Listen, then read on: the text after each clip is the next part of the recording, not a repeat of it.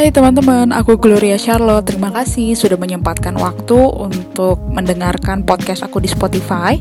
Kalian juga bisa um, menyaksikan langsung untuk uh, percakapan aku dengan para narasumber di YouTube. Kalian bisa langsung ketik Gloria Charlotte ataupun di uh, blog aku di gloriacharlotte.wordpress.com dan kalian juga bisa mendengarkan di aplikasi anchor.fm juga kalian bisa cek untuk link lengkapnya di Instagram aku. Kalian bisa ketik real underscore glory.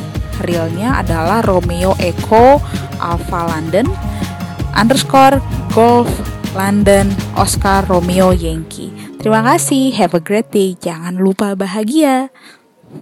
Apa di saat perempuan yang lain itu stay at home di rumah aja, lo malah memberanikan diri untuk uh, ikut uh, penyemprotan disinfektan gitu.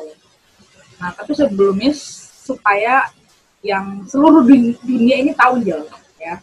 Lo uh, coba lo jelasin uh, kayaknya lo aktif ikut di beberapa organisasi. Itu organisasi apa aja yang lo ikutin sekarang? Gue itu ikut organisasi Pelkes di gereja. Jadi uh, ada paket diakonia, ada juga untuk kesehatannya, itu gue ikut dalam situ dan gue lebih terfokusnya kepada crisis center dan ke tim kedukaan. Jadi gitu, crisis center itu job desk-nya itu adalah bencana alam seperti banjir. Wow. Terus nanti kalau memang ada bencana alam seperti 2018 kemarin yang tsunami itu, wow. gue juga join ke sana untuk kita lihat keadaan masyarakat sana bagaimana. Kita juga datang ke sana membantu kayak untuk uh, bajunya, untuk makan mereka, semua kita lakukan di sana gitu. Dan kalau untuk tim kedukaan ini uh, lebih fokusnya ke dalam jemaat sih kalau tim kedukaan itu.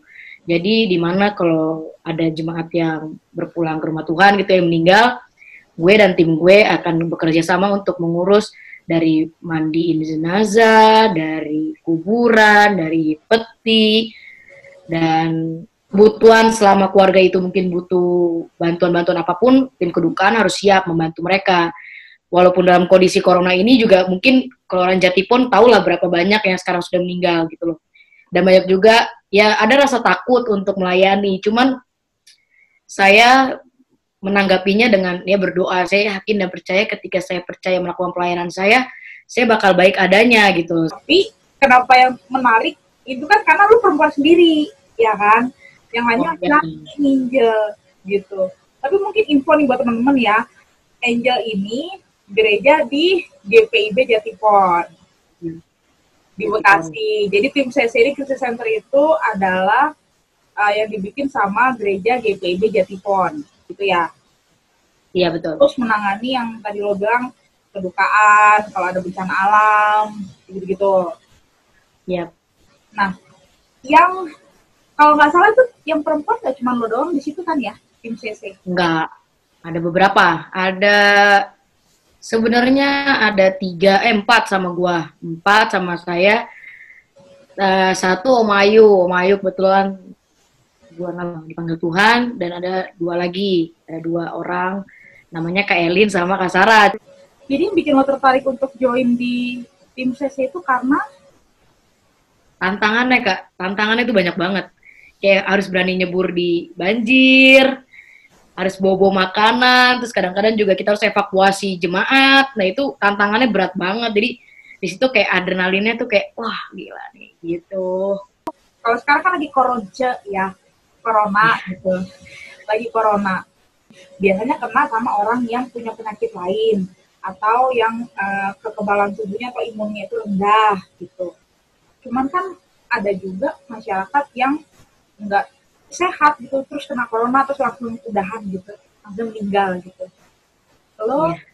di saat orang lagi uh, menjaga diri mereka supaya nggak kena corona di rumah lo malah dengan santainya gitu kan pakai APD semprot semprot uh, gereja semprot semprot hmm. tempat ibadah masjid juga semprot semprot juga lo nggak takut nyawa melayang gitu dia ada sih kak rasa takut gitu karena dihubungin kan gue sama aku tuh dihubungin sama Om Karel namanya. Dia itu ketua krisis center dihubungin. Karena waktu itu yang pas aku ke Tanjung Lesung ketemu dia. Dan dia kayaknya asik diajak aku dia diajak terus ayolah aktif aktif aktif gitu. Terus diajak lah masuk langsung masuk grup. Nggak ada uh, AYUEO untuk masuk grup tuh nggak ada kak. Jadi langsung dimasukin grup gugus uh, COVID-19 KPIB kaget dong masuk nih terus tiba-tiba langsung di situ uh, tertulis berapa gereja dan lusa itu kita sudah harus siap secara mental kesehatan dan uh, peralatan untuk safety kita kita harus siap tuh. Dalam dua hari kita harus menyiapkan dalam dua hari gitu. Ya itu kayak kaget sih kayak aduh ini covid nih bukan penyakit flu atau batuk nih. Ditambah juga nonton berita-berita itu kan kayaknya wah makin hari itu berapa ratus berapa ratus sampai kadang-kadang lebih dari 500 gitu kan lima orang yang positif gitu ya kepikiran juga sih kak. Takut juga sampai pas hamil satu tuh nggak bisa tidur karena kepikiran aku yakin nggak ya? Aku yakin jalan atau enggak ya? Gitu. Tapi pas jam 12 itu aku berdoa gitu ke Tuhan Tuhan kalau memang Tuhan izinkan saya untuk pelayanan dalam uh, satgas COVID ini ya Tuhan bantu saya kuatkan saya baik secara jasmani maupun rohani saya. Karena jujur saya takut untuk melangkah gitu loh. Tapi kalau memang Tuhan tidak izinkan Tuhan tolong Tuhan kasih tahu saya atau batalkan perjalanan saya dengan cara apa pun dengan caranya Tuhan gitu loh tapi kalau memang Tuhan berikan uh, kesempatan untuk saya melayani pada COVID-19 ini, ya Tuhan berikan saya jalan juga biar bisa saya melayani dalam uh, pelayanan ini gitu. Uh, harus menambah semangat gue untuk menaikkan imun gue juga gitu loh. Jadi ya gitu kak. Jadi ya takut lah kak, pastilah takut lah. Ditambah kita kan nggak tahu nih, uh, mungkin adalah beberapa zona-zona merah yang memang uh, uh, baik nyemprot dan tidak nyemprot itu harus menggunakan APD yang lengkap. Karena takutnya ada yang OTG atau takutnya ada yang positif tapi kita nggak tahu gitu loh. Itu panas kak. Pakai APD itu panas banget. Ditambah kan gereja itu kalau udah sepi udah kosong gitu kan panas suasananya. Jadi ya lumayan kak. Nggak semua orang berani melakukan itu ya. Nggak lo lo cewek nih posisinya. Cowok aja belum tentu berani ngambil resiko itu. Karena kan uh, yang kita tahu nih sampai dengan hari ini aja masih berlangsung kan PSBB masih berlangsung yang di beberapa negara ada yang lockdown. Walaupun sekarang udah katanya udah mulai dilonggarkan. Gitu. kan separah itu ninja. Tapi lo berani untuk ambil resiko uh, join untuk penyemprotan disinfektan. Uh, pada saat itu lo dapat uh, APD gitu-gitu lo dapat dapat uh, ada support untuk itu semuanya. Iya, ada sumbangan kok kak dari beberapa orang. Jadi setiap lo lo pakai sekali, abis itu langsung atau berkali-kali lo pakai? Tergantung zonanya. Kalau kalau zonanya masih zona hijau yang dibilang nggak ada uh, apa indikasi uh, corona itu kita masih boleh dua kali tiga kali pakai. Hmm. Tapi kalau memang sudah zona merah dan sudah masuk ke rumah yang positif, kita harus langsung buka pelan-pelan dengan semua protap yang kita punya, kita langsung bakar, kita ikut kita langsung bakar. Gitu kak.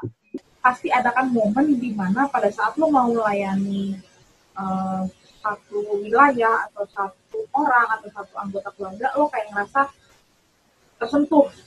Banyak sih kak, kadang-kadang lihat uh, beberapa keluarga-keluarga yang nggak mampu gitu ya, tuh kayak, aduh kok masih banyak gitu orang di luar sana yang nggak bisa makan, yang makannya hanya berpatokan dari yang dia dapat sekarang gitu loh. Ada yang masih banyak yang anak-anak yang jajannya dikit itu kan. Saya jujur aku kan orangnya ya cepet cepet banget untuk sedih gitu loh. Walaupun kadang-kadang aku nggak nggak nunjukin tapi dalam hati terus berpikir gitu ya Tuhan apa yang perlu saya lakukan untuk orang ini selain berdoa? gitu loh kalau untuk sumbang-sumbang mungkin uh, semampu. Kalau emang ada yang minta saya semampu saya saya kasih gitu loh. Tapi kok saya melihat masih banyak gitu loh ya. Ya Tuhan masih banyak orang yang susah untuk makan. Tapi mereka itu makan seada-adanya tapi mereka masih ada hati untuk membantu orang lain. Tetangganya atau memberi makanan ke siapa ke siapa gitu kadang-kadang Messi di situ sih kak kayak berarti ini apa ya saya yang salah atau siapa yang salah? Gitu kan nggak tahu gitu kak ya suka lah kak sedih-sedih terharu gitu ya. Yang uh, orang susah buat makan tuh susah gitu waktu pelayanan di mana Tanjung Lesung atau di mana? Di Tanjung Lesung sih kak. Jadi uh, banyak cerita. Jadi saya kan di situ kan juga ngobrol sama warga sekitar gitu loh. kalian kalau makan bagaimana kalian kalau ini gimana iya kita kalau makan satu karung itu kita bisa bagi berapa rumah misalnya 5 kilo itu bisa dibagi berapa rumah? Sebenarnya kan anggaplah satu kilo satu kilo satu kilo satu kilo. Bayangin kak kalau kita, aja kadang-kadang egois loh kak. 5 kilo ya kita buat sendiri dong gitu kan. Kadang-kadang kita yang masih punya uang jajan aja tuh mikir gitu. Jadi kadang-kadang kan kita bawanya kan kadang-kadang karena mobil juga kita nggak cukup untuk bawa banyak jadi berapa kilo kita bawa nanti mereka bagi-bagi di sana. 5 kilo mereka bagi sekilo sekilo sekilo sekilo sekilo oh kemarin penyemprotan disinfektan pas COVID-19 lo uh, Tanjung Lesung terus awal tahun itu banjir uh, yang cukup gede kan itu. Selama lo pelayanan melakukan pelayanan itu uh, ada nggak uh, apa ya uh, kisah atau uh, hal yang bisa lo sharing ke orang-orang gitu pada saat lo pelayanan melakukan penyemprotan disinfektan COVID-19 kemarin terus Tanjung Lesung atau uh, mungkin kalau untuk sekarang yang lagi yang lagi ngetrennya pas so penyemprotan deh penyemprotan COVID-19 itu. Ada nggak yang bisa um, lo bagi gitu? Jadi orang-orang supaya tahu gitu. Oh ternyata ada ya. Oh ternyata kayak gitu ya. Ada nggak yang ada. Jadi dua satu bulan lalu persis akhir bulan kemarin uh, aku tuh nyemprot di rumah bener-bener positif COVID-19 itu bener-bener zona merah gitu loh. Dan keluarganya pun menjadi ODP dan PDP lalu uh, nyemprot lah kita di rumah dia gitu dengan segala kelengkapan kita. Saya lihat ke kebetulan juga omnya keluar. Omnya yang positif uh, uh, positif COVID ini keluar, terus saya lihat itu benar-benar loh kak. Saya awalnya nggak percaya COVID itu. Kayak ah gimana sih orang COVID ini? Gitu loh. Apa sih mereka badannya ngerasa gimana sih gitu kan? Kalau nonton di YouTube bisa aja kayak sinetron atau apa kan mikirnya gitu kan bisa aja dibohong-bohongin gitu. Tapi saya lihat sendiri memang mereka tuh menguras tenaga banget gitu loh. Jadi mereka lemes kayak dan puji Tuhannya sekarang saya dengar kabar baiknya udah negatif, puji Tuhan. Hmm. Jadi pas nyemprot itu omnya keluar terus ya agak jaga jarak dong saya gitu kan saya kaget kan udah keluar nih gitu kan saya mundur terus saya cuman kayak om gitu. Cuma sapa dari depan rumah saya sapa terus lemes sekali kak. Kayak apa ya kayak kayak orang habis sakit parah lemes banget. Kayak mereka duduk aja kayak ah duduk gini langsung lemes. Kayak masih agak sempoyongan kalau jalan karena saya perhati dia masuk rumah kan? Hmm. sempoyongan gitu. Loh ya jadi uh, saya mengharapkan sih ya masyarakat teman-teman sekalian coba please pakailah masker gitu loh pakai masker karena saya sepanjang jalan kemarin saya muter-muter saya masih banyak banget ketemu sama orang yang nggak pakai masker itu saya aduh niatnya uh, maksudnya saya bilang itu udah mati lu tuh pakai masker untuk diri lu sendiri bukan untuk orang lain kalau rescue itu di mana-mana menyelamatkan diri dia sendiri dulu kan, baru kita boleh menolong orang lain, yeah. gitu loh. Tapi kalau orang cuma bisa berkoar-koar, terus tapi dia nggak menggunakan masker, aduh tuh aku kesel banget. Jadi kadang-kadang nantangin, COVID itu apa sih? Nanti kalau sudah kena, mereka sudah kapok. Karena nafasnya COVID itu, kalau orang nafas COVID itu kayak, jadi mereka tariknya benar-benar seluruh. Kok kita kan, enak kan kita ada ininya dinamikanya. Kok mereka tuh sekali nafas tuh harus panjang, karena merasa sesek banget itu covid itu sesek banget gitu loh aku dengar dari pasien positif juga mereka bilang itu sesek banget gitu loh nafas aja sakit gitu loh jadi aduh aku suka prihatin jatuhnya kalau lihat orang-orang yang masih nggak pakai masker masih cuek yang menganggap ah nggak ada covid nggak ada covid. Aduh itu please teman-teman sekalian buang itu pikiran seperti itu karena memang ini virus itu nggak kelihatan. Jadi ayolah teman-teman pakai masker ke mana-mana, sering-sering cuci tangan, terus kalau memang merasa keluar-keluar jauh, pulang ke rumah, mandi, langsung bajunya jangan dibawa ke dalam kamar atau di mana, langsung aja redam sama air sabun. Karena itu memang itu menyelamatkan diri kalian dan menyelamatkan orang tua atau keluarga kalian yang tinggal satu rumah. Kita harus berdamai dengan COVID dengan cara yang telah dianjurkan oleh pemerintah. Kuranglah berkumpul dengan teman-teman. Di rumah aja, walaupun memang bosen, saya yakin saya percaya saya juga di seminggu di rumah aja bosen kok gitu ditambah saya orangnya juga sering pelayanan keluar-keluar terus harus di rumah seminggu itu bosan banget gitu jadi cobalah kita berdamai dengan COVID, terus kita juga harus safety diri kita sendiri. Jangan menganggap COVID itu rendah, jangan menganggap COVID itu nggak berbahaya, itu berbahaya gitu loh. Mungkin kalian merasa diri kalian sehat, tapi kalian nggak tahu teman-teman kalian itu mungkin ada yang positif atau ada yang OTG. OTG itu berbahaya loh teman-teman. Jadi bisa dibilang dia nggak ada gejala, dia nggak ada batuk, nggak ada flu, nggak ada bersin-bersin, tapi dia itu positif COVID gitu loh. Hmm. Jadi harus berpikir sampai sejauh itu gitu loh.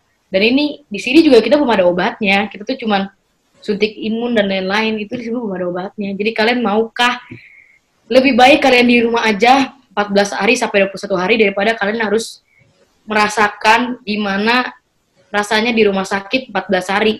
Kalian di rumah itu masih bisa main laptop, nonton TV, masih bisa ketawa ke TV di rumah dengan kondisi yang mungkin uh, lebih enak lah bisa dibilang gitu. Kalau kalian di rumah sakit itu kalian cuma bisa lihat kalau saya menilai ya kayak bisa melihat cuma bisa melihat dokter, suster dan kawan-kawan di dalam rumah sakit yang positif COVID dan kemungkinan besar bisa ngeliat juga yang meninggal karena COVID gitu loh. Jadi ayolah mendingan di rumah daripada kalian harus melihat seperti itu dan harus merasakan 14 hari sampai 21 hari di rumah ditambah lagi kalian kalau sudah sampai rumah harus isolasi mandiri gitu loh ayolah jadi kita bersama-sama saling bahu membahu untuk melawan COVID-19 jadi saya berdoa saya mendoakan semuanya supaya COVID ini cepat berlalu dan semuanya uh, keadaan baik orang yang ketemu saya ataupun yang ketemu saya pas saya nyemprot-nyemprot saya mendoakan mereka itu semua baik-baik adanya. Karena saya yakin kekuatan doa itu bisa mengubah segalanya dan kekuatan doa itu bisa menguatkan satu dengan yang lain gitu itu poinnya thank you Angel ya buat waktunya Angel. Sama-sama kak. God bless. God bless. Stay healthy and stay safe ya semua. Salam untuk papa mama eh nyokap sama adik-adik. Ya, jangan lupa bahagia di rumah aja. Jangan lupa senang supaya imunnya tinggi. Pakai masker